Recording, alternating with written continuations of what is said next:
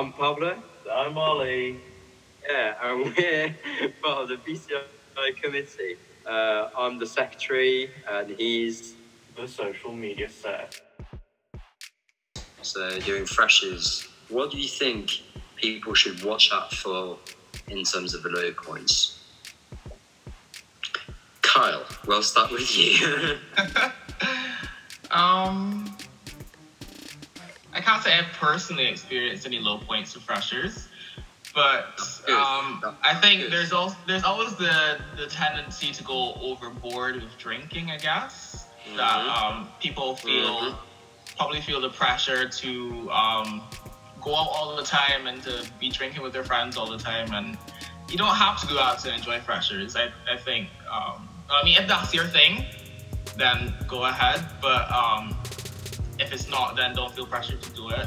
You'll still enjoy pressure. Uh, I mean, you're you're talking to two people who enjoy fruity the most, probably. So you know, I'm a there's big that. Fruity fan as well. Trust me. Ollie, what do you think? I think that people got to look out for is uh, homesickness and pushing through it. A lot of the time, I think uh, people, Good answer. yeah, people people will look at pictures and things like that, and it'll just set something off. Um, I was lucky enough that I didn't feel it that much because I was always so occupied with stuff.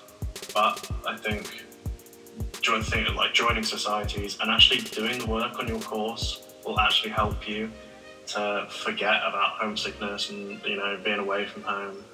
And it's just pushing through the you know living at home to not living at home and living on your own kind of setting because some some people find it too much and have you know and and they do they do get home. One of my friends he went to a university and couldn't could not you know handle the the change. And it is just about pushing through it. That's the advice i've given you know him.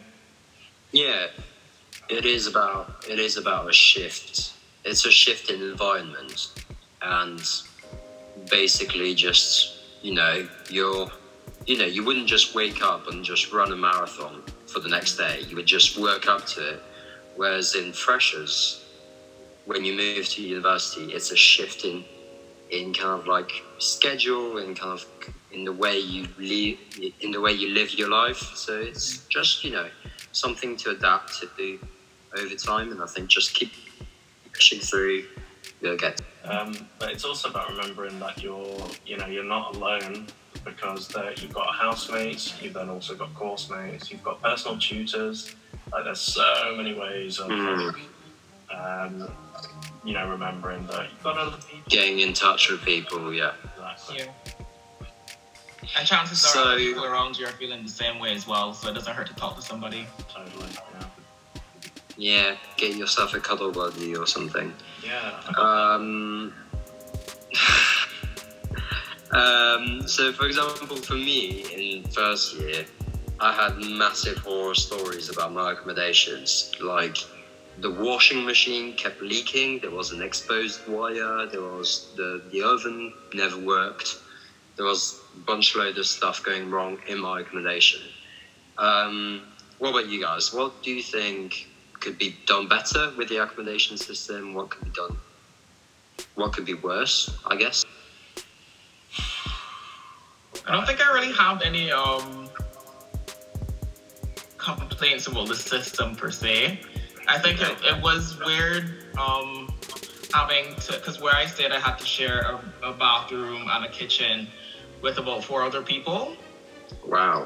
Um, so yeah, it's just something that you have to get used to because it's, it's not something that I signed up for, I guess. But um, It's also things poss- it's also poss- it's possibly not the the most pleasant experience also. right, yeah, it wasn't. But the lucky thing was is that cleaners came every week, so I didn't Yeah, stay yeah. completely dirty for too long. Wait until Um, wait until second year. You'll see the cleaners don't come every week. Had to learn that the hard way. Um, Ollie, what about you? Um, again, I don't, I, I don't think there's anything wrong with the system of accommodation. I think there is. I think the people that sort of own the accommodation need to understand that since we're students and the amount of people that go out drinking and come back off their faces, the house is going to get a little trashed every now and then. Mhm. Yeah, I, I can't remember the amounts of times where our carpets were stained with God knows what, and you know things got broken all the time. But you know that's it's, it's just the uni way, and uh, we we got shouted at a lot.